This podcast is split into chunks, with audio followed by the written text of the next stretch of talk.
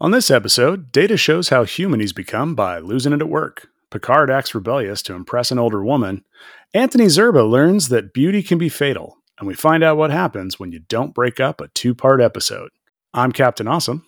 And I'm the Dribble Hippie.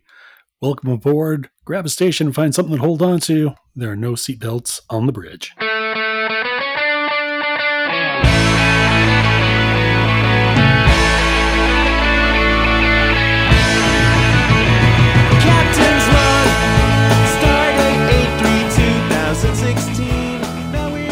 Hey everybody, welcome to No Seatbelts. Uh, we're digging into the Star Trek universe. This time, we're talking about the movie Star Trek Insurrection. Uh, released December 11th, 1998, and uh, the second movie directed by Two Takes Frakes, his second and last of the franchise. So previously, um, everybody's starting to feel a little bit funny after going down to the planet. They found out there's a hollow ship down there that's trying to steal everybody. And Picard's feeling really jazzy after pointing out the flaws on his Klingon friend's face. so let's find out what Picard does next. now, he's starting to feel really, really good. So he tells the computer to put on Mambo number five because he's feeling a little bit freaky. He does a little does a little dance around the uh, around his quarters and notice, hey, I'm looking pretty hot. So you know what I'm gonna do? I'm gonna get dressed in my uniform. I'm gonna beam down to the planet. I'm gonna go to the house of that woman who is obviously not attracted to me. I'm gonna knock on her door and say, How old are you? Okay, so I, I get it. It's not, you know, you complete me, but you know, it's it's the move that he made and and and it, it actually worked. I gotta give him that. he's like, How old are you? And she's like, I got off the plane. No, no, that, that's not what I asked. And now we're going Yeah. to learn that the hippies have a fountain of youth. Right. Which I mean, that's cool. I I'd hang out in that town. I heck, I'd be like, no, I don't need a I don't need an Xbox. I'm I'm good. I'm gonna live forever. Although, you know, for me, one of the things or one of the reasons that I want to live forever is to see what happens. And if the consequence of living forever is that nothing's gonna happen, that kind of sucks. I know I can do nothing for an awful long time. I mean, wait, wait, wait. Nothing with no video games Yeah, yeah. and I can still pull it no off. movies, no TV. I mean, I can do it, but I don't know. I'm, although I guess if you live forever, you're going to run out of TVs and movie, aren't you? I just. I'm just thinking if these people have been living here in this uh, village for 300 years, I don't even want to know the soap opera that's going on in the interpersonal relationships between all these people. Well, I I- actually I think they touch on that a little bit. Like I, honestly, one of the things that I think should have happened is he does ask her at one point, "How is it that you've lived this long? and You've never been married?" She should have been like, "I've been married like seven times." right? It's just not for me. we keep trying and keep going. Nah, it's not really working, Because everybody here is a jerk. right? There's a certain point when you know everybody's business. We live together. we live forever, but we're really annoying. Couldn't you tell when you first showed up and I kept on like answering everything in a snotty way? Yeah, we that's Right. pretty much uh, yeah, you know how condescending we were? Yeah, we think so too.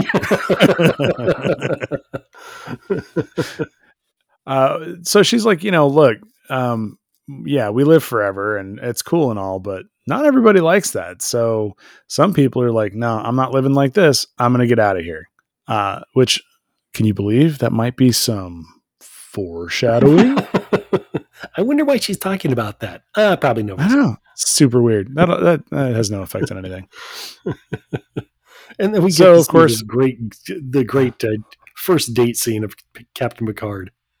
Which, Oh my God. okay, I, I- get it. This was a way to do exposition, but seriously though we've i'm a tng fan and i've been loyal and supportive for 35 years now why were they so mad at me that they had to keep putting me through picard first dates because it happened over and over and over again.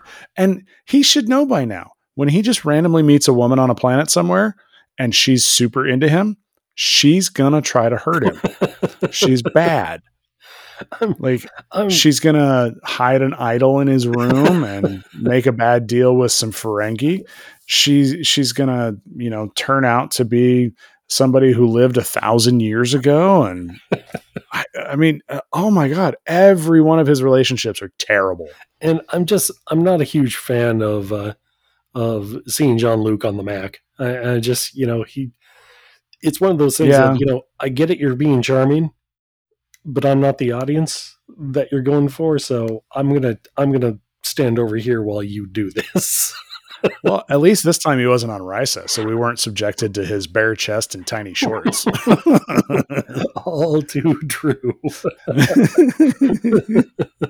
Lots of people on Risa I'd like to see him tiny shorts. Jean Luc Picard, not one of them. Not one of those. hey, but you know what? Somebody out there is like, yeah, There's an audience for everything. You have a very good there point. is indeed. so uh, he goes on his first date. Uh, he he you know starts taking a walk. Um, have you ever noticed he never gets to the third date? Yeah, yeah. I, I don't think we've ever seen him get to the third date. I feel bad for him. His true love is I'm the Enterprise. right. Well, I'm hoping he gets to the third date on the holiday. You know what I mean? and that's what's ruining the Federation. Give me third dates on the holodeck. I'm telling you right now, nobody wants to be the one who has to clean out the bio scrubbers. it's mostly used anyway. Yeah, so So- Picard starts in his whole thing of, you know, history in my people says moving people off their land, you know, usually goes pretty bad. And I'm thinking, hey, dude, Journey's End, the Federation told you to uproot a bunch of people because, hey, you can't live here anymore, and you had no problem with it. Uh, let's see. That's the Native Americans living in Cardassian space. Yes. I think they're just trying to forget that existed. so I'm guessing he was feeling guilty and remembering that, but it just seems really odd that he's getting kind of all uppity about this and is like, no, dude. y- uh, Depending on the circumstances, I guess when you weren't encountering a an attractive woman that was interested in you, things were much much Mhm. different. Right? I don't know. Um, she's gonna give him a little speech about, you know, you youngins, you you gotta learn to just chill, be a little more zen, man, because you know this world, it's it's just a great place, and uh, life's short. Well, it's not short for me, but it's short for you. and and we start thinking about now I'm starting to figure out why they hid out in the briar patch because if you told Jim Kirk there was a world out there where women stayed young forever, yeah, he would have Right. spent that five year mission looking for that planet. That's right. You know why? Because he'd have been like, um, so you're saying I get to keep my hair? Will I stay Forever? thin as well? oh my goodness. You know, think about it though. Kirk was around when these people were only 200. Ah, yeah, yeah. Yeah, yeah. He could, he very well could have stumbled across this planet and everybody would have looked pretty much the same except for the kids. And he'd have been like, hey, what's up? Who knows? Maybe he did. And they were like, yeah, we don't like technology. And he's like, oh, I'm out. Because I love it. right? Because he's got no moral quandaries whatsoever. He's like, nah, this isn't for me. Let's go to Risa. I, I do think they they tried to do the thing when uh, Picard was in the th- in his quarters and he looks at his skin and he's. I think they missed an opportunity here. They should have just done his hair progressively growing back until by the end of the movie he had a small afro. Right? It, just It it just would have been. it's oh, yeah it seemed like it's like oh man that that that just fits right into place. This would have worked so well. Oh yeah, Yeah, that's right. his- Patrick his- Stewart was a producer on this one. I guess they weren't going to get away with that. But in all seriousness, though, like if they were going to have him aging backwards like that, everybody else started going through like pubescent kind of stuff. Why didn't they give him hair? yeah, yeah. It, it seemed like I don't know. Maybe maybe uh, Patrick was like, "Listen, I don't need to call any more attention to the fact that I'm bald. Let's just leave it alone." I can imagine him telling Frakes, I wasn't going to wear the wig for Roddenberry and I'm not wearing it for you.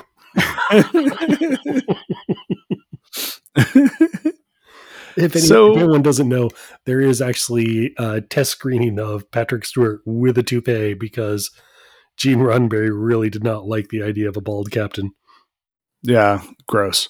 That's because Gene Gene Roddenberry was horribly messed up in his head.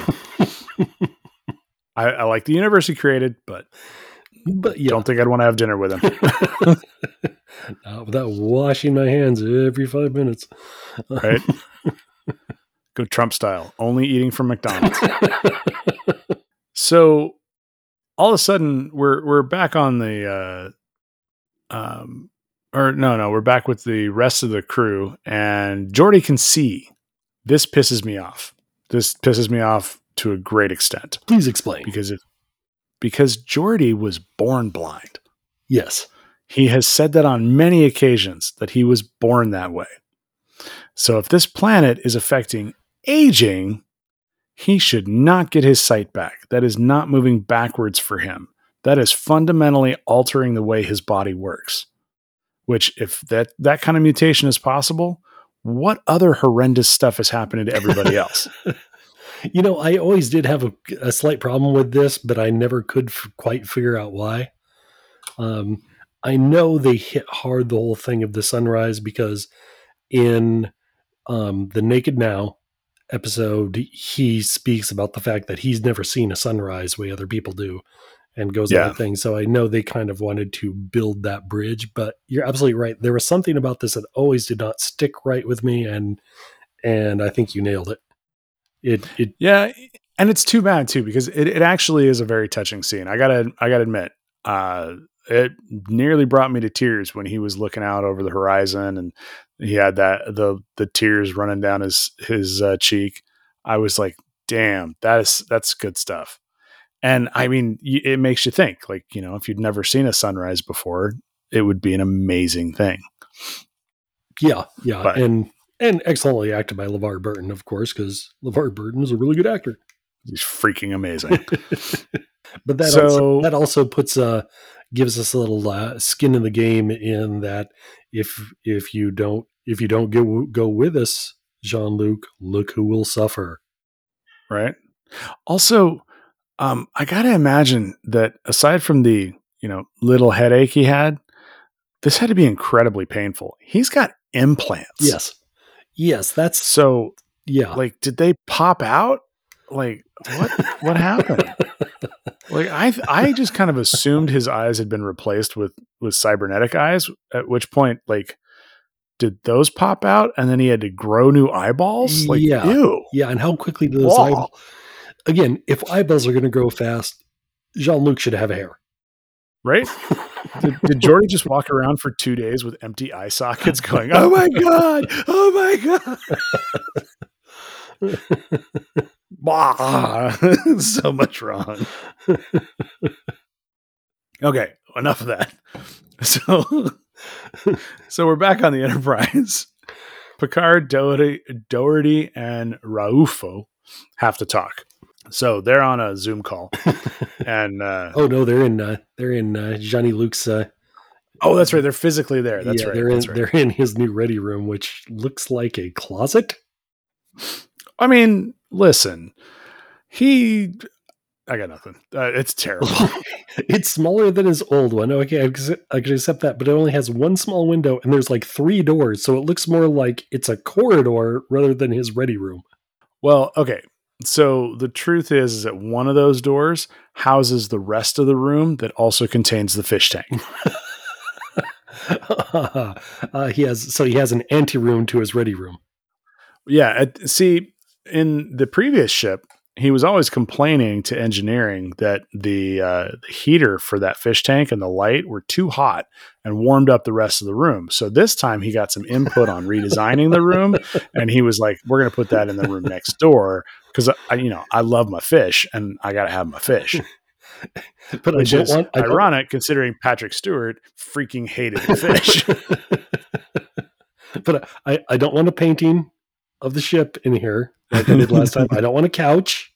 I don't want Nope. any place to put extra stuff. Just go ahead and desk and a chair. That that'll do. Exactly. and if you can, let's make it triangular because I really like triangles. I'm going to put those all over the bridge because I love me some What triangles. is it with the Enterprise E and triangles? I swear. Right. Well, the whole thing is kind of a triangle if you look at it. Eh, Harness the power of the pyramid, you know? not my favorite ship. Power of the pyramid. Jeez Louise.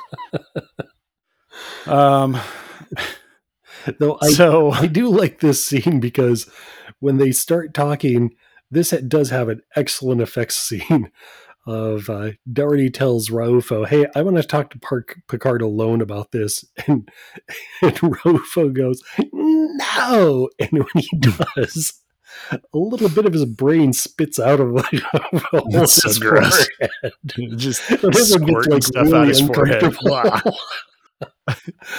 I just I, I want a door to be like, uh, you, you, you got you got a little something there. You- hey, bud, you're leaking some jam. Come on, bud. the Let's- soda are jelly filled. Hey, uh, you need a hanky? I can help you out with that. Whoever whoever came up with this oh. particular idea for a shot in a special effect, I my hats off to him because it was Oh. hilarious. Also, I'm sorry, but is there ever a time when it's not funny when F. Murray Abraham starts yelling? It- He's got this really low, gruff voice, and every time he yells, it goes real high pitch and weird. I love it. He's got the best scream in the industry. Yeah, he, he has kind of a uh, a fourteen year old girl, you know, Right. to No. so of course he's upset because he wants his people back and he wants the federation to get the hell out of here so that he can do whatever he wants. And they're like no we're not going to do all of that. And he's like oh yeah? Well then i'm going to kick your butt and as soon as he walks Oof. out, what's Jean Luc do? Jean Luc decides to launch into what Jean Luc does best. I'm going to talk extensively about my morals and ethics and high standards, which I didn't have in other instances like this, but there wasn't a hot woman involved. like seriously did you see her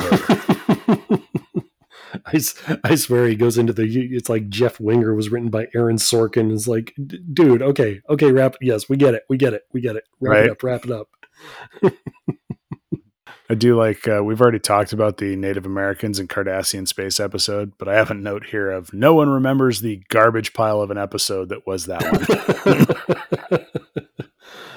And it's true but this is the best part. Then Jean-Luc Jean-Luc tries to pull the prime directive out of his butt. It's like dude we already know these people are native to this planet. They know about technology. The prime directive has nothing to do with this whatsoever.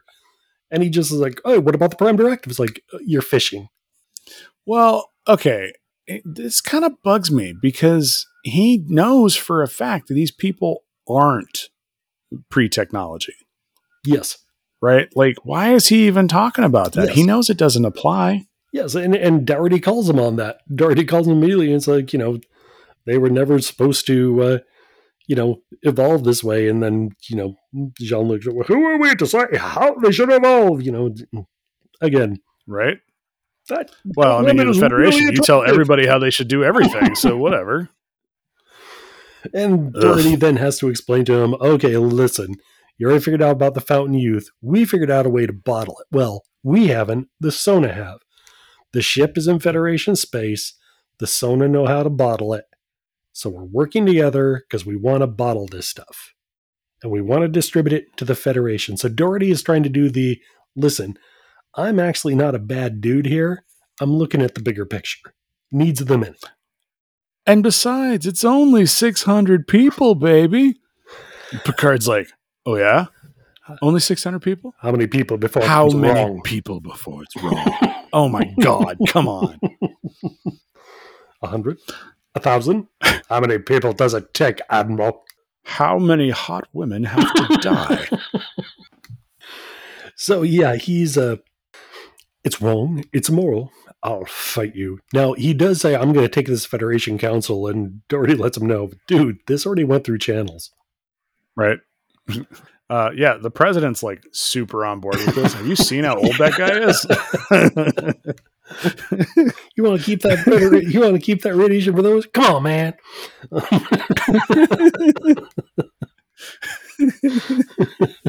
now, I, I do find it interesting that at this point, Dougherty takes the opportunity to order Jean Luc. You are going to get out of here. You're going to do what I told you, and you're going to do it now. And Jean Luc's like, fine. and it's like, well, hold on. You didn't have any problem violating orders before. Why are you suddenly like, yeah, all right, fine, since you said so? I, I just don't get it. Yes, and he, But- he uh, and, and Dougherty pulls the whole thing of, of the whole courts thing. Well, you can go and scream about it, but by the time anything happens, this will all be over. Yeah. Which, I mean, that's the first really true thing he's said about this whole situation. Like, hey, man, you're right. I'm violating tons of laws. Go report me. Uh, it's going to take you, what, six, seven weeks to get back? I'll be done with this tomorrow. You remember why Jim Kirk used to be able to get away with so much? Is because he was so far away from Starfleet Command. Ring Right. bell. Exactly. In fact, uh, we're referring to our distance from Earth as Kirk units from now on. How much can I get away with? Yep. That's why the Ferengi get away with so much. They're like 3,000 Kirk units away. All right, we're gonna go ahead and we're gonna fire. Wait, uh, how far away from are we from Command? Okay, Can yeah, you move okay, us fine, one more fine. Kirk unit away? then we can fire on this Klingon vessel. It'll be fine. So uh, Picard goes back to his quarters, which are very nice. Uh, the Enterprise E is well appointed. Yes, I mean we're getting close back to what Christopher Pike has on Strange New Worlds, which again just completely blows my mind. The size of his quarters. Yep. That's what he tells all the ladies. hey, you want to come back to my place? I've got huge quarters. but now, as Um, Captain Picard goes in, he does the dramatic removing of the pips, Yeah. which is what Gladys Knight used to threaten her backup singers if they did not toe the line. I will. Do you want some pip removal? I will remove a some pip pip if I have to. Do not make me remove a pip. And so I do love though that uh, Johnny Two Takes uses the uh, pip removal to do a dissolve into a Sona dental procedure.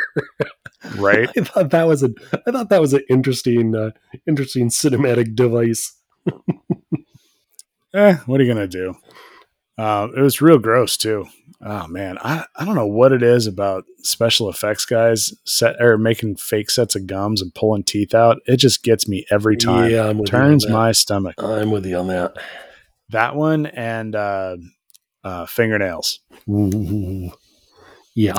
Uh, what was there's a ghost movie uh, with uh, Kevin Bacon.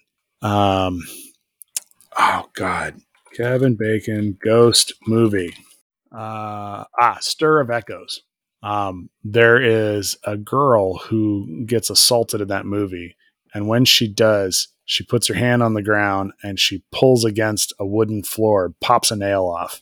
Ugh, They gave me tried to do that effect in Star Trek Three when uh, Kirk and uh, and Kruge are having the fight on the planet, and they're going over the edge of the the cliff. Ugh. They're they actually tried to do an effect where Kirk's uh, fingernails like ripped off and Ooh, gross. They weren't able no. pull it off, so Listen, to speak. The only time it's accept- acceptable to get that bloody in a Star Trek episode is if you fill somebody up with tiny little crab things and have them explode. It's the only time it's acceptable.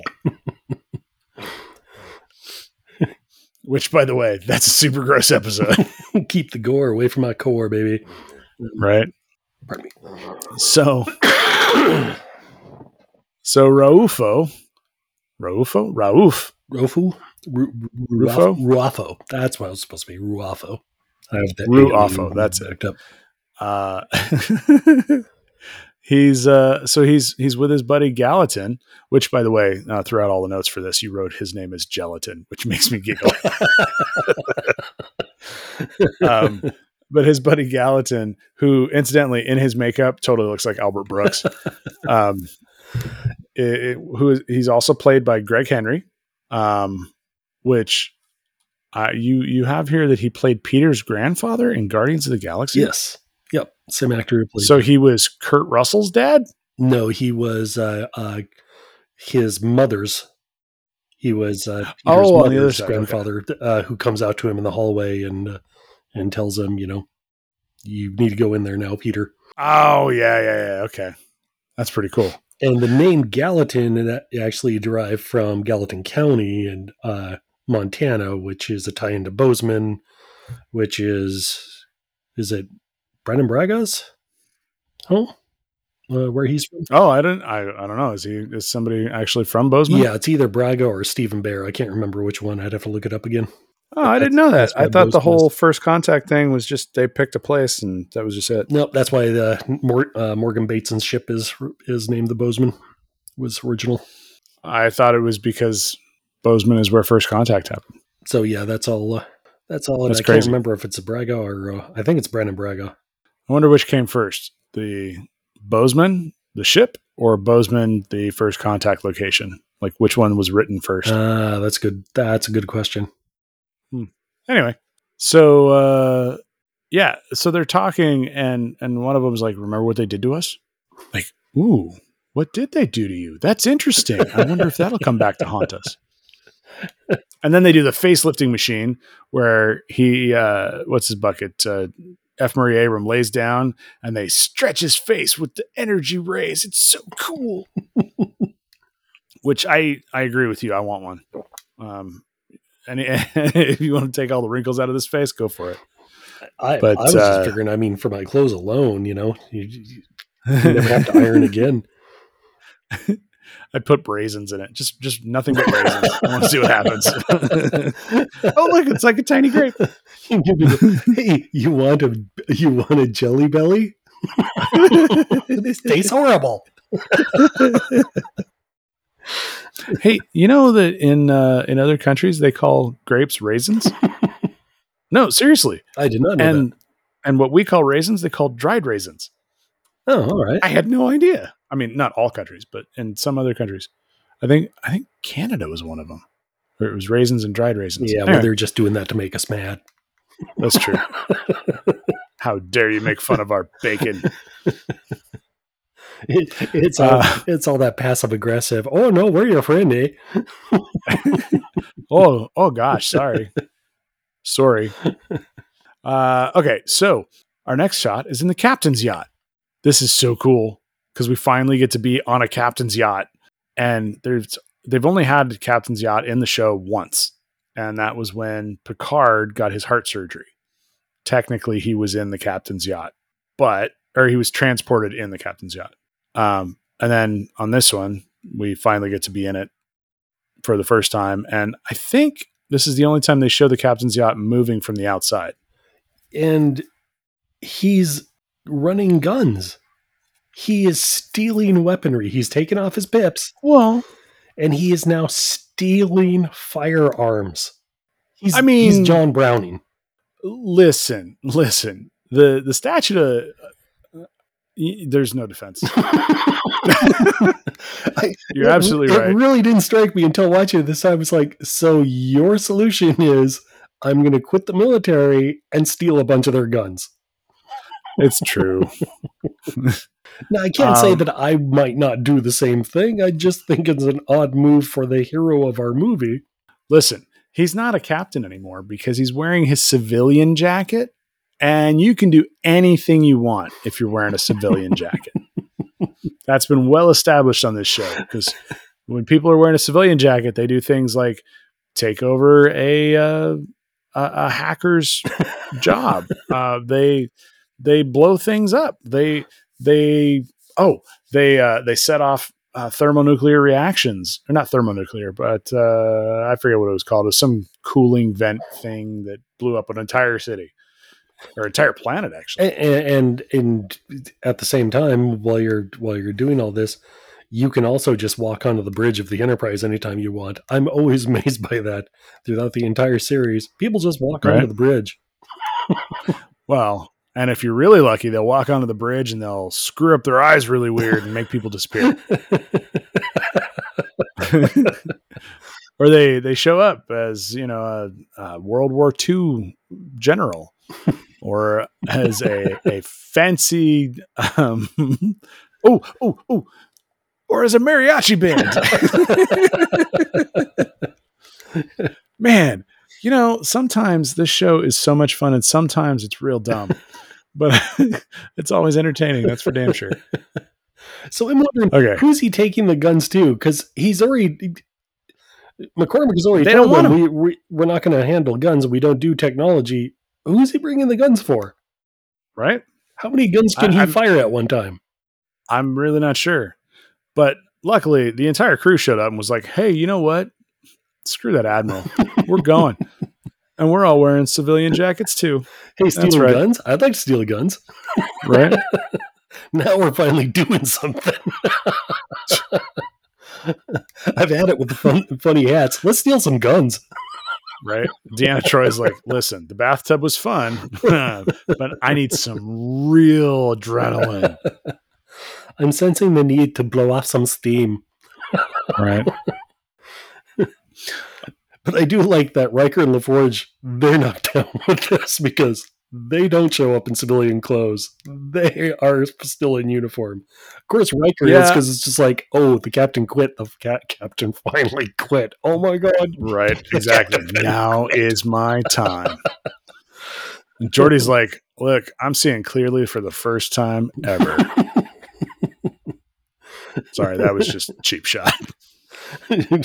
Geordi's like, dude, even on this planet, I can't find a date.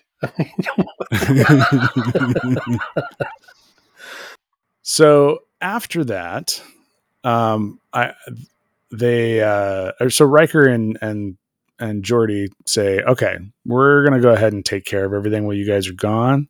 So it's cool, whatever. Um, so Data tries to deliver another one-liner, and it's terrible. He says, "Lock and load." Settle up, lock and load. Yeah, Load Which- what?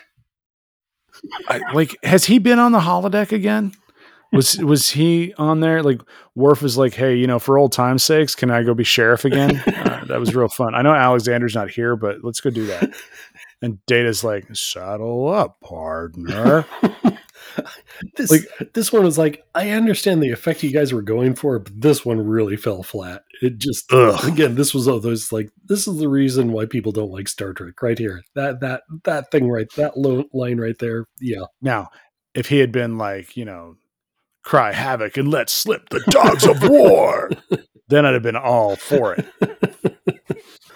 anyway I don't know. Let's shoot some people.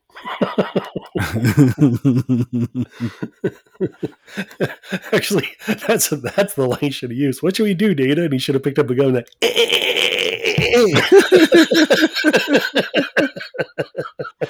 Oh man, poor Data. He never gets any good lines.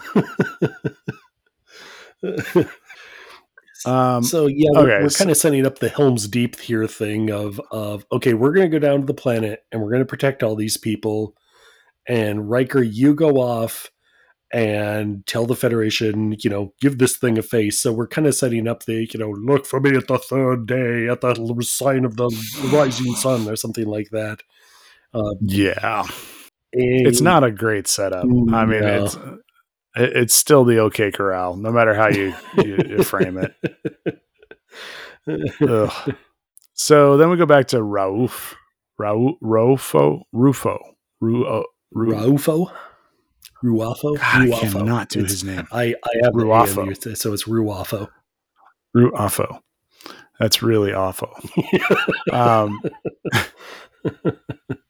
he's like, you know what? Screw this. This was fun and everything, and the holoship was a neat idea, but I'm tired of this crap.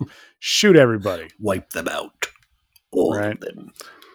So of course, suddenly the Enterprise crew knows how to be guerrilla fighters, so they move the entire townsfolk into the hills. Ugh.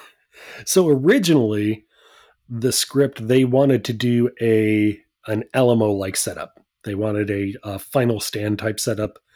I think part of that was because that set got damaged in the rain, but logistically they just weren't going to be able to pull it off. So then it was more like, okay, head for the hills. Yeah, well, that's that's good because if it had been more Alamo like, it would have really sucked. so then all of a sudden they're attacked by drones, transport inhibitor drones. They're going to fly around and they're going to find people, or not inhibitors. They're not inhibitors. They're transport. so they set Uh, up transport inhibitors first to keep people from beaming up, which again, Oh, that's right. That's right. why didn't we do this with data in the first place?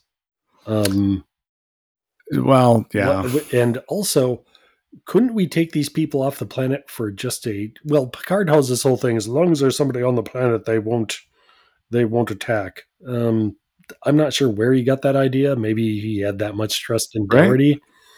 Um, Also, here's the thing I really, really don't get about that concept. F. Murray Abraham is he's planning on killing everybody. So if he's going to kill everybody, why doesn't he just start the experiment? he actually tries to beam everybody up first. He still tries to hold up until he kills Dougherty. He still tries to hold by. I I'm remembering now because that's why they do the isolinear tags later. Is because Well, they're trying to appease Dougherty by not killing everybody. All right, that's fair. So they start shooting at the transport inhibitors from the sky. Um, everybody keeps running and running and running. Uh, eventually, um, uh, McCormick, Mm. Arnum's dad, he gets beamed up because now Yeah. Data will be able to bond with the kid more. Which you know, yay, Data's bonding with another person. that wasn't that wasn't forced at all. Um, now the guy I mentioned earlier, who was on Battlestar Galactica, uh, it was an Aloran officer on the bridge of the ship. Oh yes, They they also showed another Aloran officer. There's the only two that are shown in the sh- in the episode. Apparently, the backstory on them is that they're actually a a, a race that was uh, was conquered by the the Sona, okay, yeah. and so now they they work for them. Um, and I guess all of the beauticians are also an, another race that was conquered by them, and they're kind of enslaved and work as doctors. I guess I don't know. Anyway, so the Aloran officer, uh, the cool thing about this is that the headpiece makeup that they did for these uh, was supposed to look similar to a Triceratops, uh, mostly because there was kind of they were alluding to um, the Alorans being a saurian species, which is you know it's one of the rare occasions that that we actually talk about saurian Right. species on the show. You know, it's almost always uh, mammalian based. So anyway, I just thought that was kind of cool. No, cool. that is kind of, yeah, I, and I did like. I thought the the makeup effect they did on it actually worked really really well. Yeah, right. They kind of had that that uh, like a dome plate, and then it kind of uh, went out a little bit at the edges. It was kind of neat. I, I have to give up. I don't think that uh, uh, was it um, uh, Michael Westmore, the the uh, makeup director. I don't think he gets as much credit as he's really deserves for a lot of the stuff that they they put together. It's kind of an Oh, overlooked yeah. thing because it's not the full Star Wars full head um, masks and everything you see a lot in, in the Star Wars type thing. But he did some amazing work in between the TV and the movies Totally. Really interesting guy too. I listened to an interview with him uh, on uh, Gates McFadden's uh, podcast, and just really interesting guy. So Rofo is now going to give a speech because F. Murray Abrams likes to give a monologue. Abraham, not Abrams. Uh, so yeah, he gives his little monologue about how the Federation is dying. Blah blah. with the Dominion. Everybody's coming after you. Right? And I don't know, meh. You've it's got to give me a free hand to deal with these renegades. If you ever want the train to run through, I'm I'm sorry. If you ever want to take this planet over, right, exactly. I don't know. It's just it's it's hard to really care about this guy. but he convinces Dougherty, hey, you know what? I have to stop the Enterprise by any means necessary. And Dougherty is like, okay. Fine. If that's what you gotta do. He's such a sad sack in this. Mm. Yeah, yeah. Dougherty really. I, I wish he would have survived this whole experience because I would have loved to seen just a a series about who the hell is this guy? Because man, this is not okay. Just imagine, imagine Ruafo giving this speech to Edward Jellicoe. How do you think that would have gone? Oh, Jellicoe would have put him on an airlock. Yeah, yeah. I- I- it's just. Uh, I'm getting the feeling Dougherty is one of those uh, one of those guys who made it to Admiralty without ever commanding a ship type thing. Totally. More politics. So we're gonna go back to Data and the boy. All right, enough of that crap. Um, yes, just it's more Pinocchio stuff. Which I mean, we started this encounter of Farpoint, and it was enough just in that episode that we still have to be doing it ten years later. Yeah, uh, no, no, no, not since Farpoint. Farpoint was in 1987. This is 1998. So, Oh, I guess yeah, eleven years. almost 12. Yeah, So it- yeah, it's one of those things of man, did did we really have to keep on doing this? Now, I will say though that that Spiner's performance in this scene was like a comfortable shoe. He stopped being movie data and went back to TV data. And he he had the mannerisms down, he had the, the look and the feel going. It w- it was much more like I was watching an episode. Um, it, it was a comfortable shoe. Yes, It just felt good to to see that that performance again. I can see your point. It was less action data where you know we get to see him curse and and and give you know terse one liners and stuff like that. So yeah, very very Yeah. good point. And he says androids don't have fun, which is crap because he plays poker. He had the encounter at Tasha or Farpoint. And uh, he's fully functional. Let's put it that way. Uh, and then uh, Worf and Picard have their conversation where they talk about ooh aggressive tendencies Which again, be some of these are just set up so clumsily because it's like, okay, but that's obviously you, you guys hit that line a little hard. That's obviously going to be a callback. uh, he's like, hey Worf, um, is there anything I should be worried about since you're going through puberty? Worf's like, haha, no, everything's fine. Except for my aggressive tendencies.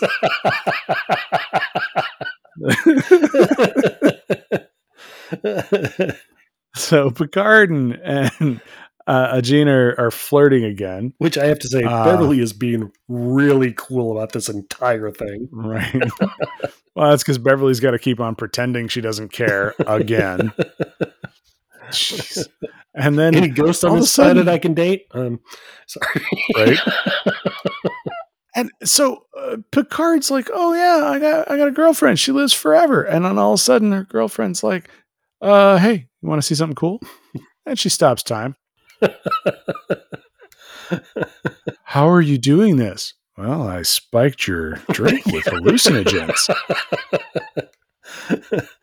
First of all, you Whoa. should cover the top of your cup when you're not drinking. Right? Hasn't anyone taught you about going to clubs? Jeez again- Louise. Again, the the the setups in this movie are so obvious. They just Yes. it's like, well, okay, yeah, we're gonna see that. You you didn't do that for no reason. We're gonna see that again. It's like when you're playing a video game and you're you're in a level where you keep picking up these random items, but they're all glowing gold, and you're like, "I'll bet these are going to be a big deal later." I've been going through this entire game, and all of a sudden there's a blowtorch just there. Huh. I wonder if I'm going to need a blowtorch later. right? Why was that blowtorch sitting on a coffee counter? I don't understand. I should probably pick that up. So we go back to the Enterprise. And I got to say, it was another one of those scenes where it took in the whole Enterprise bridge, and all I could think was, yuck. I don't like this Enterprise. Yeah, yeah, and I'm and we're starting to do that thing again where there's only three people running the entire ship despite hundreds of people being around because Geordi is at the helm Yeah. station for some reason. He's not been at the helm station since season one. Right? And now he's just it- sitting there, it's like, dude, why are you there? Don't Okay, Why is he being allowed to drive anything? He got brand new eyes like yesterday. once again, Hawk died in the last movie, and you guys haven't replaced him. I mean, we used to have a helmsman every a different helmsman every single week, Right? except for Ensign Gates. She stayed around for a while, but Well, I mean, technically they've got a new a new helmsman every what eight hours, yes, yeah, and and right? Shift rotation. I mean, there's no reason they couldn't do follow the sun. I'm just saying. They're they're definitely multinational. So. Uh, they tell him, "Hey, the sonar behind us, and they're trying to get our attention." yeah. So Geordi's like, well, that was fun. I'm going back to engineering. and and and uh, William Riker's genius strategy is don't answer. I'm sure is a strategy he used a lot in his Starfleet career. Uh, Uh, and by Starfleet career, you mean dating life, yes, right? Just Yeah, that was fun. Um, lose my number. so we go back down to the planet, and we have finally gotten to something people really care about: a boob joke. Yes. Ah, yeah. It seemed like they were So- just squeezing a lot. A they were they were putting. It seemed like they were doing more human than they really needed to in this film. It was taking away from Yeah. the actual story. Oh, oh, the humor squeeze. I I thought you were talking about this scene specifically because they were definitely taking care of some requests from previous seasons. As we come back to the planet, and there's Deanna and Beverly squeezing their boobs and going, "Do they? Mine feel like firmer than before, right? Do yours? Do your do yours feel better and firmer? yes. Oh, okay." Oh, and then we swing away, and it was just like, what was the point? That wasn't necessary for the story. Only to allow Data to say it to Worf, and it was like, uh, again, Yeah. really wasn't necessary. Also, Data knows human anatomy. Yes. He's not going to ask a stupid question like yes, yep, that was that was a reach. Yeah. But the Anyway. Sona finally start dro- dropping tag uh, blah, tag drones, so the valiant crew of the Enterprise can finally start shooting at something. Um, it's kind of like the GI Joe thing, you know. Hey, they're robots; they're not real people. Fire away! Yeah, exactly. and then they then Data for some reason his shot is like pew pew pew It kind of seems Like- like, he could have taken them all out within a couple of seconds. right? He's a robot. you, you think he can't track multiple targets? Come on. I don't know. And then, of course, Worf has to grab a rifle. Ooh. Off of an alpaca. Here, here's the thing. Somewhere along the way, they decided that Worf only shoots rifles, and he he's going to look badass doing it. Now, don't get me wrong. Michael Dorn looks badass holding a rifle, but like it just was unnecessary. Also, why do they have rifles? Because they're bigger. I don't get it. Yeah, but why? Why they don't need it? the The phasers already can blow shit up. Why do they need a rifle? I'm just uh, anyway. So the Jim Enterprise is getting one shot. in the, in the original publicity shot, and by God, we're gonna we're gonna ride that horse. Yeah, right. So the Enterprise Uh, so- is getting shot at by the Sona, and it looks like it's burning oil. Well, I mean, uh, the chief engineer was driving the ship, so he hasn't been tuning it up. And now we make a huge, huge, huge no no. William Riker says, Out of the way, Ensign, and he sits down at the helm. As the captain of the ship, you are not steering the ship. You have a lot of other things to worry about. Listen, I play Star Trek video games. If I could have somebody else steering the ship for me, I'd have somebody else steering the ship for me so I could deal with everything else. Yeah. Well, and think about every episode and every movie you've ever watched. Has it ever worked out well to have the captain drive the big ship? Yeah, yeah. It, it, They do lots of great stuff when they go fly, fly shuttles, but the big ship, they have a tendency to scratch it. I was very confused by many of the choices that are going to be made with William Riker captaining the Enterprise. Oh, yeah. but back on the planet, we got to find some caves because you can't have a Star Trek fight without getting into caves. Thank God for paper mache. If not for that, where would we take shelter? Right? And of So of course, the bad guys show up near the mouth of the cave, and Worf jumps out, and rather than shoot that giant rifle, he's gonna swing it around like a club because he's Worf. because even phaser rifles jam. Wait, what? Oh, oh my goodness! So, well, that's because he forgot to lock and load. oh, there we go. That's what happened. right? He did saddle up. That's why he had it on the alpaca, but he forgot to lock and load. And of course, then he shouts, "I think I'm experiencing aggressive tendencies, sir." Which Jeez, Louise. gets a laugh from some people in the crowd, but again, was set up so obviously. Yeah. The joke. Such a Frakes movie. Oh my god. I listen, he's a great director. He really is. But his his sense of comedy is more quirky than I think Star Trek really wants to be. they just they were just trying a bit too hard to get all get all the stuff in. I mean, they Right. they like I said, they just some of the setups were just too obvious. It was like, okay, where's that going to land? Yeah, what are you gonna do? So the Sona start detonating subspace weapons. Which is a no no by treaty. that is true. And again, this is again as we were just talking about. Jonathan Frakes makes a really good job, does a really good job of making William Riker look personable and humorous. He's not quite as good as making at making William Riker look like a badass. That is true. Um, except for uh, what was it? Best of both worlds. Yes. Now that that that was probably that was probably William Riker's like finest hour. There it is. STNG. Best of both worlds. There it is. Is that directed by Winrich Kolbe? Uh, that's exactly what I was looking up. Um, no, Cliff Bole. Cliff Bole. Okay. Oh, written by Piller. Great, great set of episodes. Anyway, um, yes, Riker got to be a badass. Um, there was another one too. He's uh, one of the Mirror episodes, I believe. He got to be kind of a badass. Um, oh no, no, no! It wasn't a Mirror episode. It was when all of the Enterprises came through the void, Oh yeah, and, or it and, came through uh, the rift. and all good things. And, Yes, and Thomas yes, yes. Riker is kind of a badass in uh, and when he steals the Yeah, but he's also just Sign. kind of a jerk. true. That's what happens when you don't have sideburns. That's true.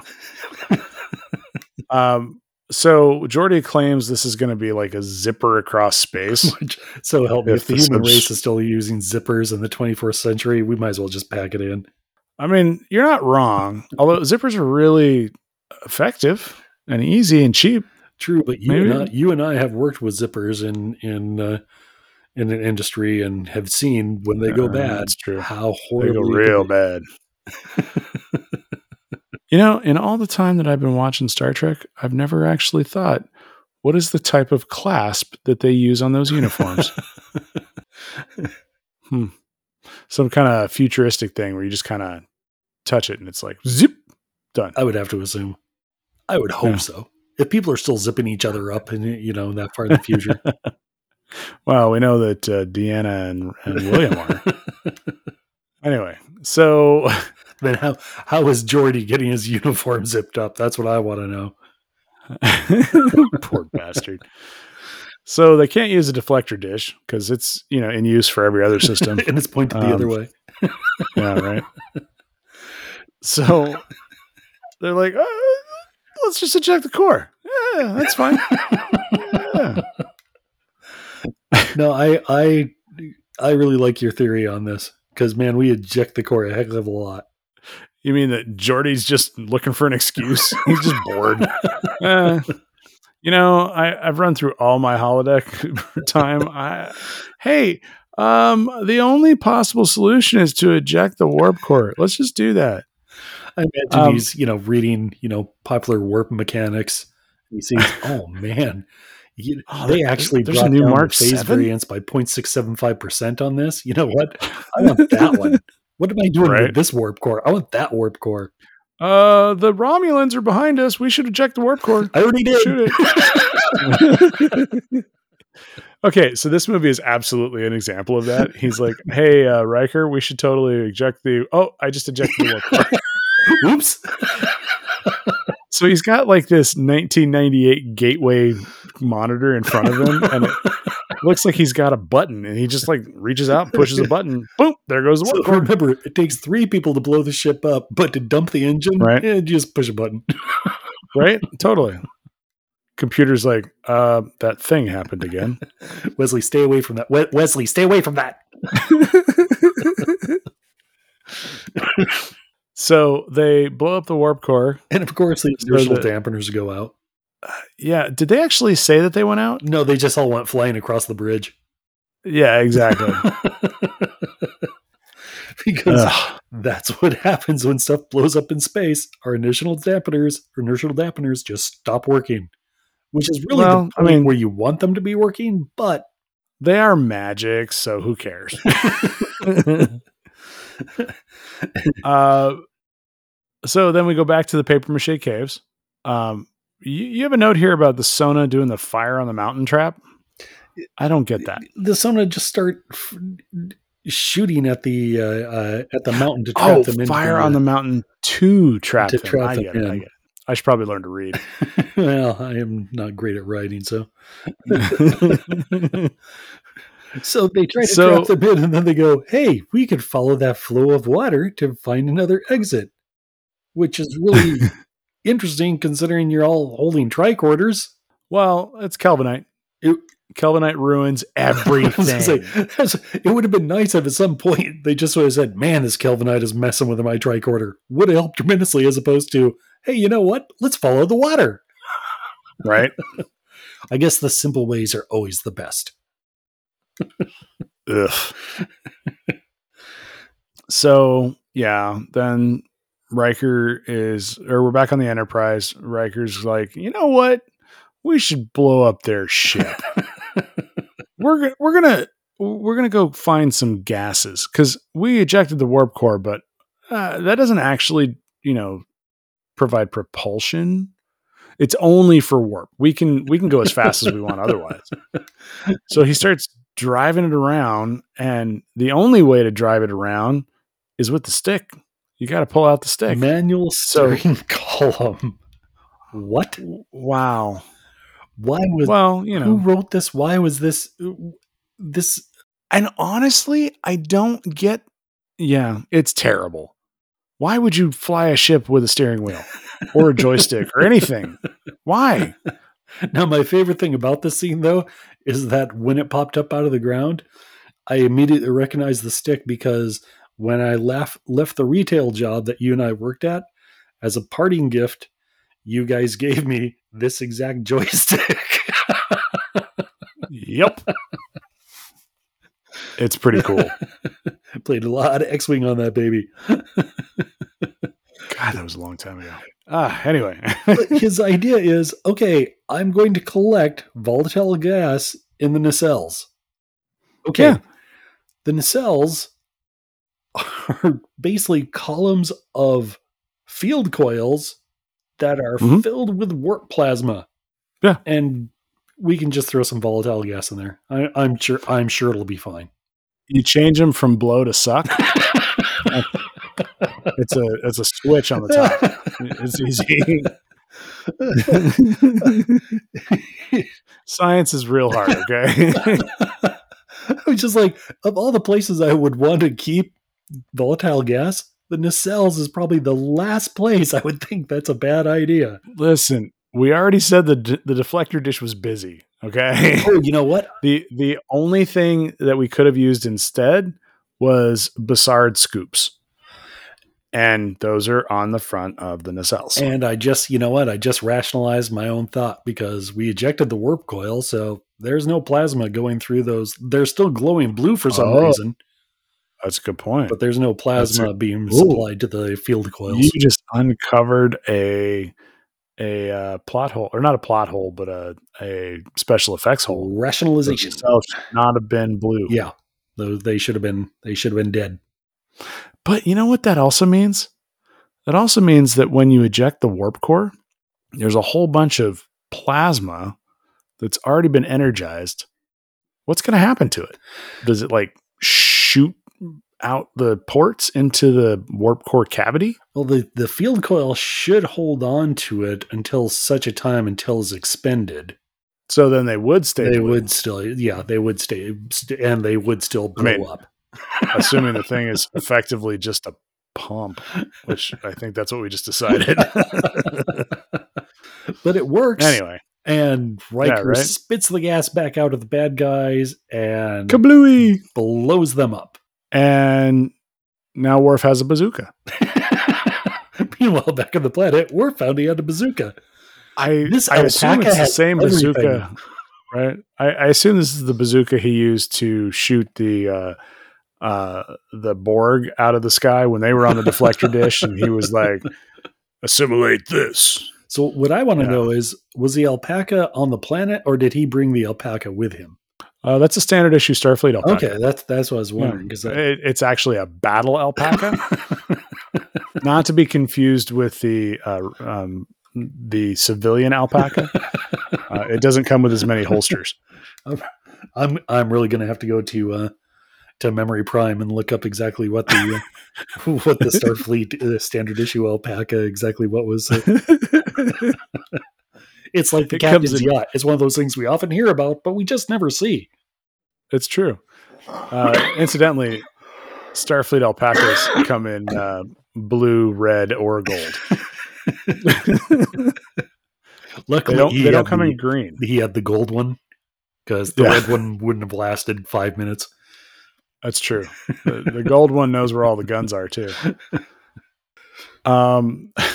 Okay, so the the Sona are on foot, and the the one thing that's going to happen now that's real scary is the little kid all of a sudden gets real stupid and decides he's got to go back and get his little flight of the navigator worm thing. It seems like everybody's taking stupid pills. So the Sona just decides, you know what, flying around a ship shooting at people is just really hard. L- let's get on Right. foot and, and try to shoot at them like without any sort of protection. also, there's like ten people left. Who gives a crap? Let's just get out of here.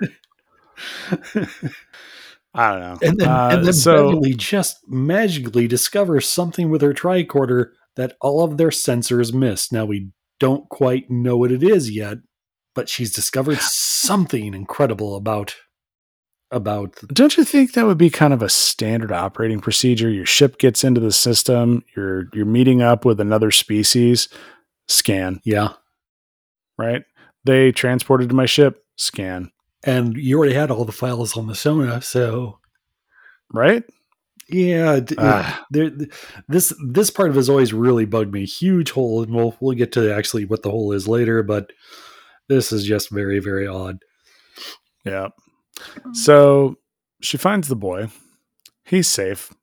But then Picard and Anij are gonna fall because the I, I don't remember why they fell. Was it the ground collapsed? Yes, Was it a bomb? the, uh, there were still uh, ships still firing, and the and the Mm. cave collapsed in on them, um, separating So them from they the rest fell. of the crew. And yeah, they were trapped in a cave, separated from everybody. And I don't know. now, Troi, when they're separated away, Troi's first thing is like, "Well, I'll just raise my my phaser and we'll just blast him out." And Worf is like, "No, no, no, that could go really, really bad." Worf hasn't scanned anything, and all I'm thinking of is, I really don't like the sight of my ex girlfriend waving a gun around. So, yeah, right. I mean, she seems like she'd be a pretty vicious ex. I'm just saying. yeah, yeah, I'm with you on that. so Data and Worf start digging, and this is the only pair of people that I would say they should be digging together. Uh, anybody else starts digging with Data, and I'm like, mm, no, that's just stupid. Get out of his way. So Angie is injured. Uh, um, Because in 300 years, she learned a lot of skills, but dodging rocks really wasn't one of them. well, I mean that and swimming. So I take it she So- was much, much more of a, a luxury seeker than she was an outdoorsy person. right? So then Picard does his little slow time thing because now he can do that. Why? Why was any of this necessary? Because somebody had a conundrum they couldn't figure out how to write their way out of. I, I, this again, this whole thing just seemed like this didn't add to the story or go anywhere. Th- this is one of those storylines that makes you realize that if Star Trek just put pointy hats on everybody and put a stick in their hand, it's Lord of the Rings. right? I mean, it's completely interchangeable. Uh, Yes, it's sci-fi, but it's all magic. So it's fine. Whatever. Sorry, that was a realization that came to me one day. I was watching Star Trek, and I'm like, if you put a wizard hat on these people, it doesn't change the story in any way. it was a bummer. Just side note, it's kind of like uh, you know Doctor Who when a uh, the uh, sonic screwdriver used to be used to just open doors, and then all of a sudden it could do anything in the world. It's like, well, now you're just Gandalf. right anyway so um blah blah blah blah blah blah blah. so more western motif So uh, we really hit it here. We go at full Italian Western with the the the crew stands stands shoulder to shoulder in line while the drones fly down and look at them for 15 to 20 seconds to give them the dramatic pause. right This whole thing was just like, okay, now you even though the whole time these drones have been on the planet they've been like zap zap zap zap zap zap zap zap zap zap now they're like what are you doing we finally found you. and again, Dun, dun, dun. jumps into action, fires at everybody, but the captain and Hanish are both tagged and beamed away, which makes you think if you guys had just started firing your guns 15 seconds earlier, this wouldn't have happened. So Picard has actually been holding some sessions on the ship, teaching everybody about how to do suspense training. Uh, he's like, listen, the more people who die between the moment you decide to take action and the moment you take action, the better off you've done. I once, for instance, killed 3,000 people by taking a second before I sh- fired on a board vessel. I watched as those three ships were blown up in front of me. but those people died knowing drama had been Exactly. satisfied. and they they knew that the proper amount of suspense had been achieved. so all of this is going on. Actually, the filming location is Convict Lake, um, which is also in Southern California. Oh, okay. Um, that's what was standing in for the the lake in the in the uh, where were the holoships at. Gotcha. That's also the one that Brent Spiner walked into.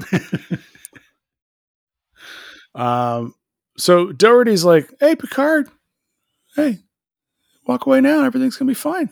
Don't worry about it. Well, you know, we won't even prosecute." right, well, right. While he's trying to pull this off, Ruafo walks up. It's like Riker blew up my ships, and I'm not happy. right? And both, I, I swear, Dougherty and Picard both look at him like, "Oh God, here we go." timing, timing. And Picard's like, "Hey, I know what's going on here." I know something you don't know. I know something you don't know. And now we get to the biggest hole in the entire plot. Yeah, the Sona and these people here, the space hippies, the Ba'ku, they're the same people. Which Dun dun dun. you would have been able to tell at your very first scan when you were flying over and you were trying to find your officers. You would have said, okay, well, there's our Starfleet officers, and there's those people, and there's some more of those people, and they're all the same. Yeah. So here's the thing that really bugs me is at this point, while doing this reveal, uh Anij is like, Hey, you're so and so's son, aren't you? Like, really? Not once was this guy like, Hey mom, what's up? Or hey Auntie Anij, it's nice to see you again, or you've always been a thorn in my side. No, they're gonna Oh, oh yeah, that's right. You guys are my parents. Yeah. Oh yeah. yeah, this this was I have to say this was a bit disappointing because it seemed it seemed like you guys would have known that almost immediately. This Right. should not be a surprise to Dougherty or to. I mean, Dougherty had his own team down there in the duck blind as well. Yeah. Nobody once was like, hey, why are you paying so much attention to that house? no, no reason. No reason. Gallatin's like, you know, listen. I, I keep I keep wondering if like Gallatin every once in a while slipped and was like, well, there was this one time like 75 years ago, and I was doing that. Wait, what? How old are you? Nothing. Uh, I I meant five years ago. But I will say the conflict between Ruafo and Dougherty finally comes to a head and gives for me what is the saving grace of this film. Anything else you can say about this film? This film gave birth to the sentence F. Murray Abraham facelifts Anthony Zerbe to death. That that for me It is was just worth super gross. Super gross.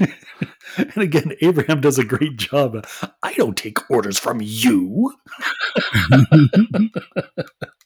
But it's he didn't do it that way. It was the high pitched fourteen year old girl voice again. I don't take Thankfully, fourteen year old girls don't usually kill you after they scream at you, Very, I'm very thankful for that. right?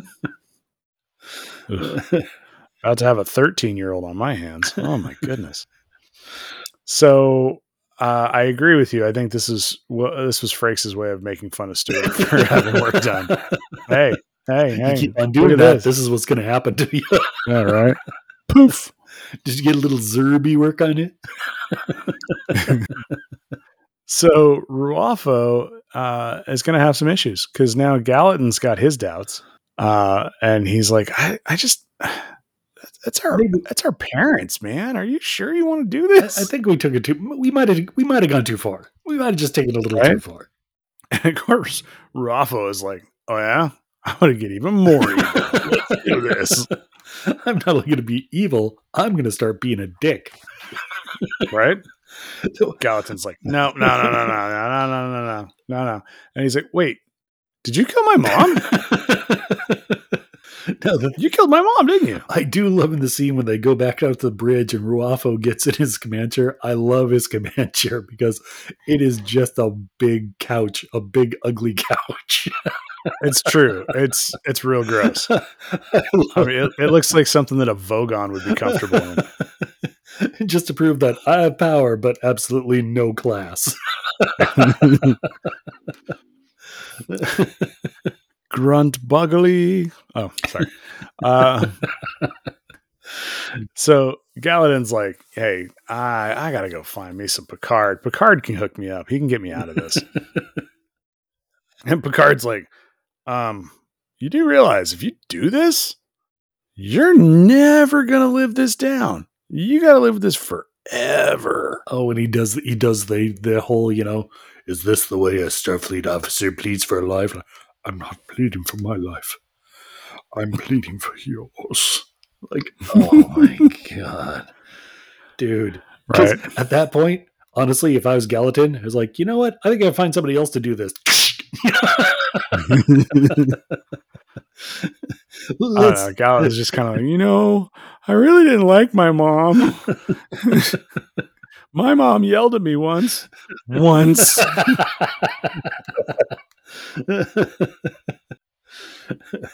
so while So doing Data- this, Data shows up and just starts launching tachyons into their field. Okay. So here's the thing I don't get. Is is the captain's yacht a fully featured starship with all the abilities? Like it just it, it's got all the weapons, all everything. Like he can shoot tachyons? I don't know for the Enterprise E because the only one I really have any information on is the yacht from Enterprise D, which we really didn't know that much about, but that's in the book. Mm-hmm. The E, yeah, they're able to make up anything they wanted to because, Right? and it does seem, Oh. yeah, why would the captain's yacht have the ability to shoot tachyon bursts? Well, you know, it's because they don't want to accidentally slip through a time hole. Because you know that's always happening. yeah, nothing worse than a captain who's been through a time hole, Time hole. right? can we can we put some, some yellow tape around that? There's a time hole right there. Exactly. Let everybody know. Uh, let- should we post a sign or something? I don't know. Okay, I Um, I have to uh, excuse myself just for one right. quick moment. Pause. So yeah, I like how when when they uh when Data fires all the tachyons at their shields, they're just kind of like, meh, whatever. hey, he's he's messing up our shields, oh, why would he be doing that? Meh. right? So, um, Data's firing all these tachyons and everything. Ro- Ruafo's like, um, let's just activate the injector. Push the button. Push the button. And everybody's like, yeah, let's push the button. And So they push the button. glow. Oh, that's right. There was a weird glow when the tachyons hit. Which again, everyone's just like, huh, that's, that's weird. Why was there a glow? So somebody get up here and have somebody look at the lights. That was weird. Right. so push the button, nothing happens. They're like, "Hey, it says it was activated. Look at look at the the monitor. The monitor says it's fine, but my readings are all screwy. this is weird." And Ruafo's like, "What's that over there in the corner of the room?" I've got nothing else going on right now, so I'm staring at the corner of the room. and he notices that there's a problem with the holo projectors. And mm-hmm. Or, well, he notices there's a problem with the wall and therefore holo projectors, and therefore we're in a hologram. Now, this is that point when I was like, wait a minute. Simpsons did it. or no, TNG did it well, it, it's because this is totally what happened. it, it seemed to be that you do know when you've been transported from one place to another, even if the surroundings, you would still assume someone at least attempted to beam you out. Well, if you're Reginald Barclay, you do. Because Reginald Barclay sees things swimming around in transporter beams. But everybody else, apparently, they go comatose for a minute, which I got to imagine there's a point when, you know, like once your brain has been dematerialized, your eyes don't actually see anything anymore. And then once you rematerialize, you start seeing again. So I guess if everything's in front of you is the same, maybe. I don't know. Yeah, it seemed it. Uh, it seemed it's it seemed a little odd that that they'd be able to get away with this. It, I get from a writing standpoint, it would be really really cool, Yeah. but it it seems from the world of Star Trek that it's like I don't. We would have seen the effect with really, you know, the the the sparkly effect or something other than just wow, the lights really turned up there for a second. Yeah, right. Well, I think that the next generation TV show they came or they came up with better writing. Um, oh wow! Interestingly enough, this was actually written by Berman and Piller, who also wrote for Next Gen. Yeah, So they just were doing it fast and not good. Uh, because in next gen, they actually compensated for that. And every time they transported somebody without their knowledge, it was, well, let's do it when they're sleeping. right, right, exactly. Right. Yes, Because then they won't notice. But this time they did it without them being asleep. So I don't know. Maybe they were trying to hide it with the being fired upon. all I can guess is that the um the holoship had much, much, much, much, much better transporters than and transporters that were specifically uh these were these were section these were section 31 transporters. There's a section 13. Yeah, all right. I always get I'll those with that. numbers mixed up. I don't know. These were clandestine transporters. It's a hollow designed. ship. Who knows what those things were built for or why or whatever. Well, yeah, the whole the whole concept of the ship is like, why does the ship exist? Well, what are you using? I'm going to guess that it's a compact form of a like a civic center. That like if you want to have conventions, you, you shove them in here because you can have the entire uh, presentation floor. and Nobody realizes that they're all on top of each other because you know close quarters anyway. kind of like that idea. They're like, oh, oh, let's go to the auditorium. We're going to see the the new release of the the new Dustbuster phaser. oh, that'll be great.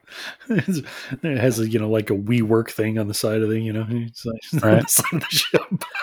the the real problem is is is that when you know a couple of the the conference goers go up to their hotel room to have a little fun and then there's a malfunction and they realize that they're doing that in the middle of a giant crowd of people.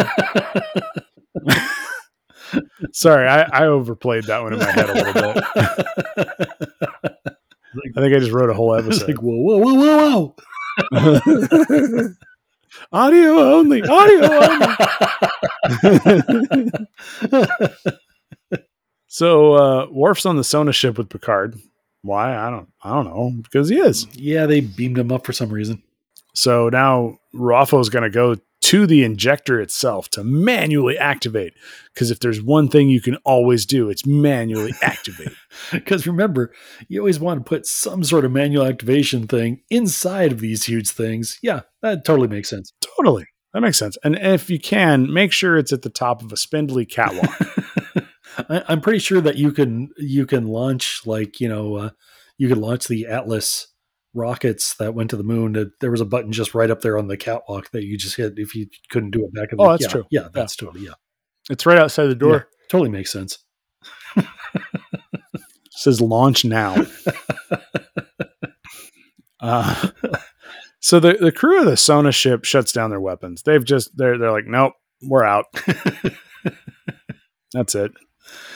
Um, unfortunately, they they're gonna have to to figure out how to stop this. Um, so what's Picard gonna do? Kirk mode. Action Picard. Yeah. And again, this is If one of only, those if only they where- had an android, that might be a good idea. It seems like the Federation's distrust of robots is really, really coming back to to haunt them. Seriously. like, well, couldn't we send an exobot over there just to cut the thing off? You know, cut the power off? No, Right? No, I need to go over there and beat him up. I'm also not super clear on why they didn't just shoot it. Oh, because the the um the Enterprise wasn't there, and the Sona had shut down the weapons, even though Picard had control of the ship in the bridge. So the Enterprise is just too far away. Yeah. she'll get there, but at this point she's too far away, and the Sona the Sona had shut down the weapons on their own ship, so Picard was not able to fire.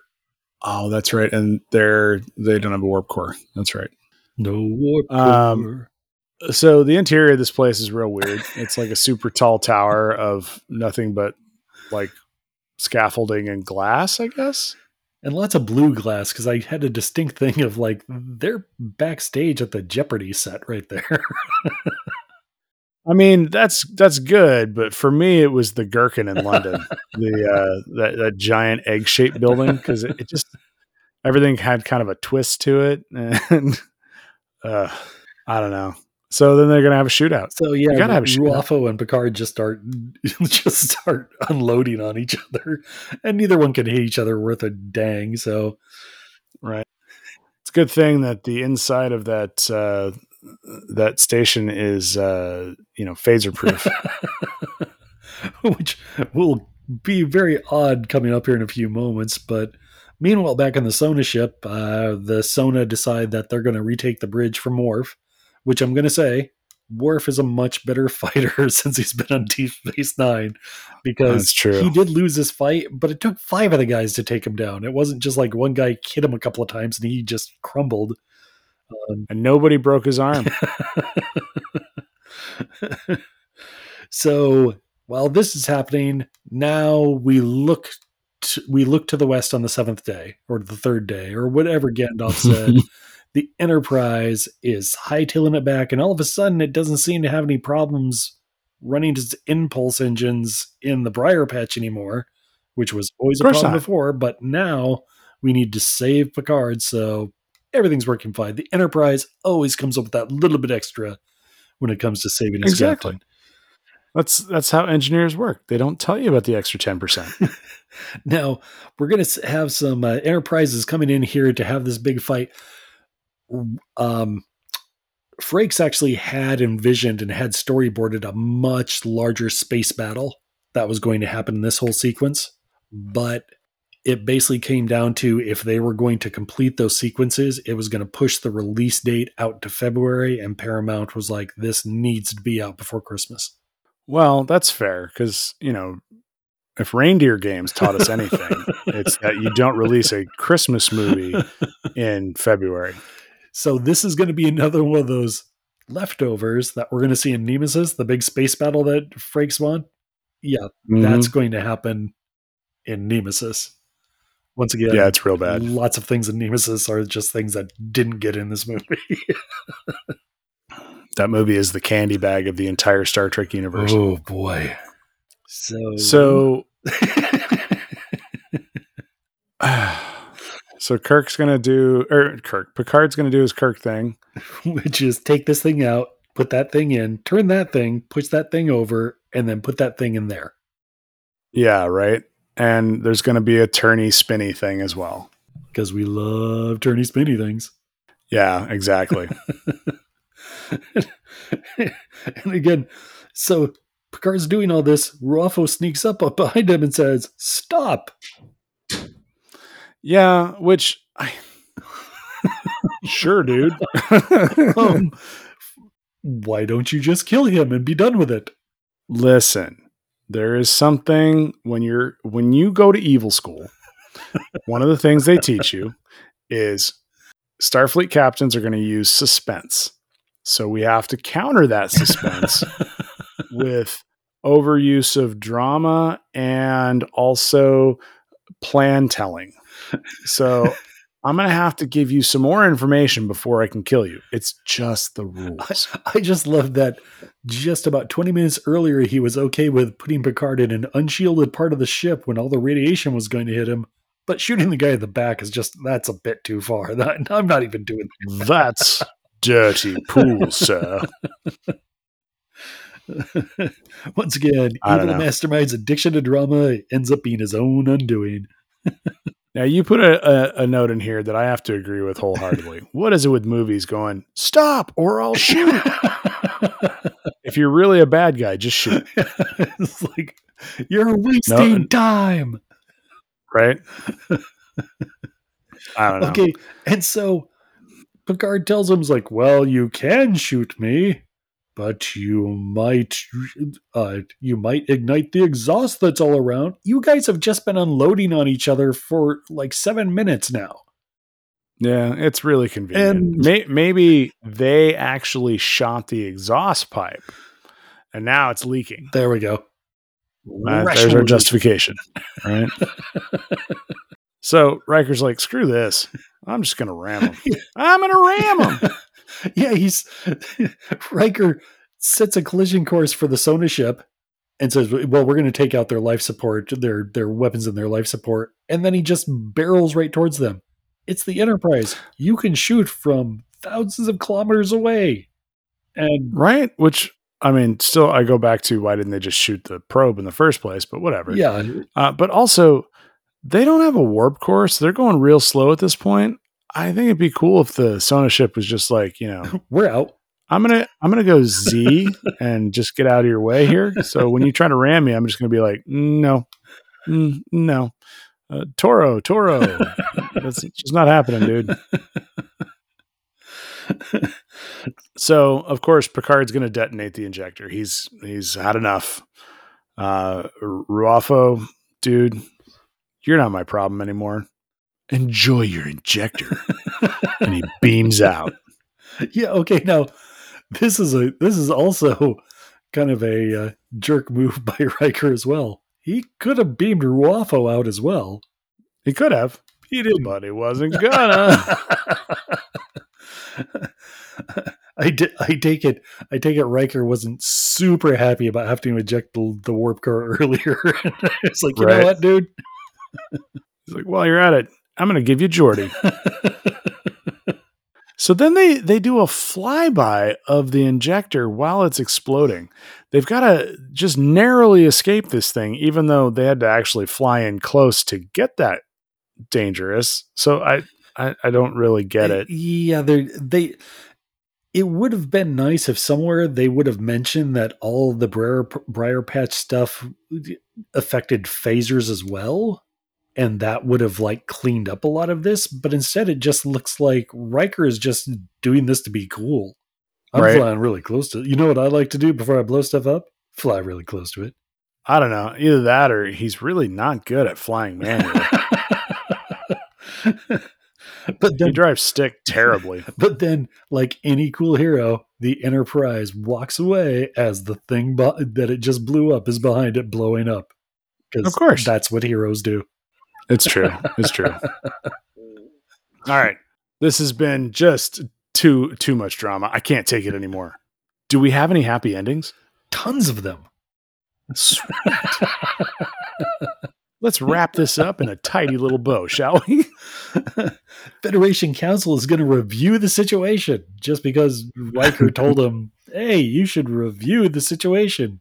Dude, this thing ends like such an episode of TNG. I just needed a voiceover of Picard being like, on, you know, stardate 75343. Everything's fixed. Roll credits. I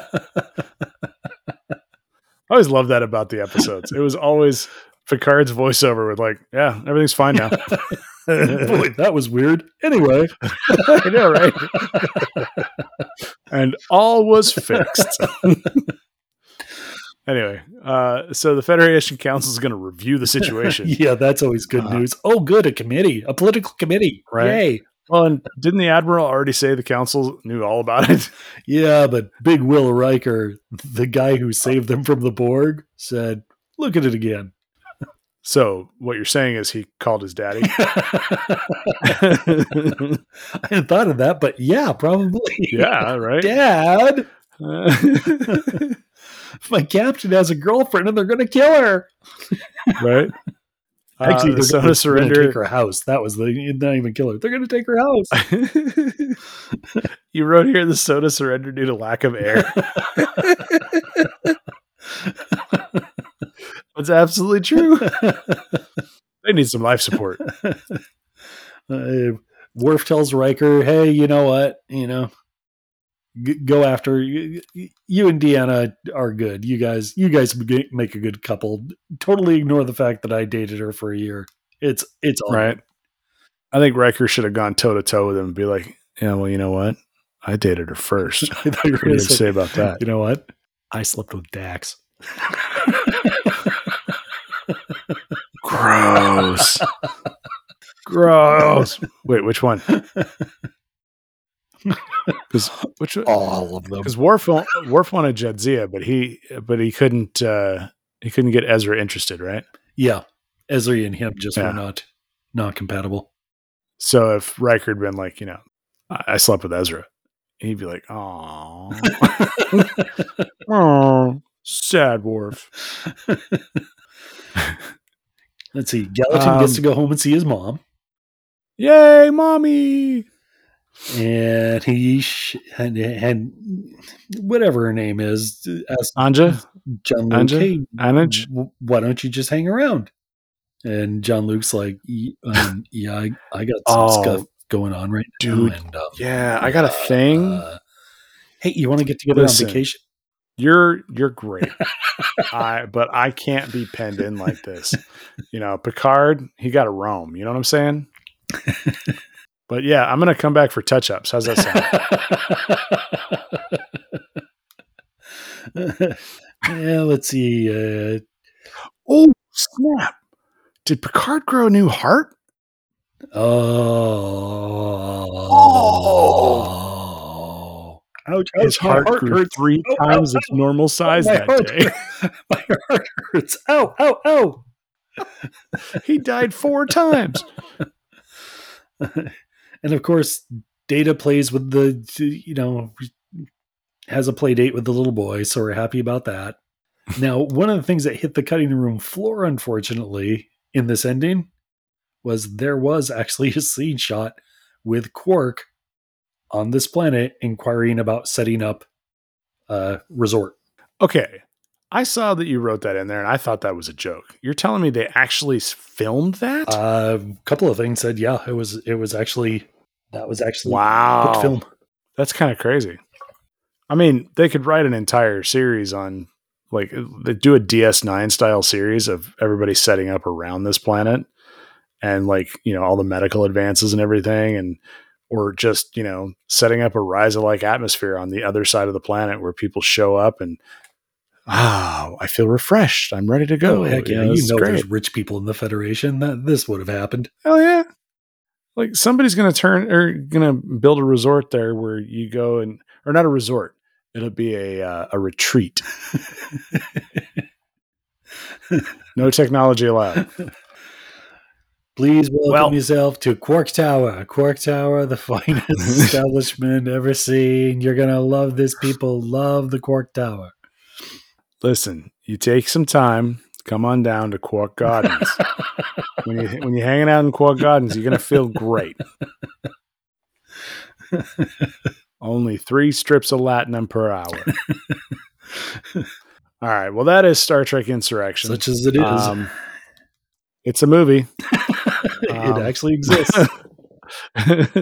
Listen, it's it's really not that bad. Um, it, it's it's just not a very good movie. It's a great episode of Star Trek. yes, it's entertaining. It's the story is just filled with with holes. Yeah, and somebody threw the the show Bible out the window. Yes, I, uh, it, it was aggravating at times. But you know, we we got new villains. We got to laugh at those new villains because they're pretty silly, and uh, we got to dream about the possibilities of the Fountain of Youth. So does that mean they were the conquistadors? Ah, anyway.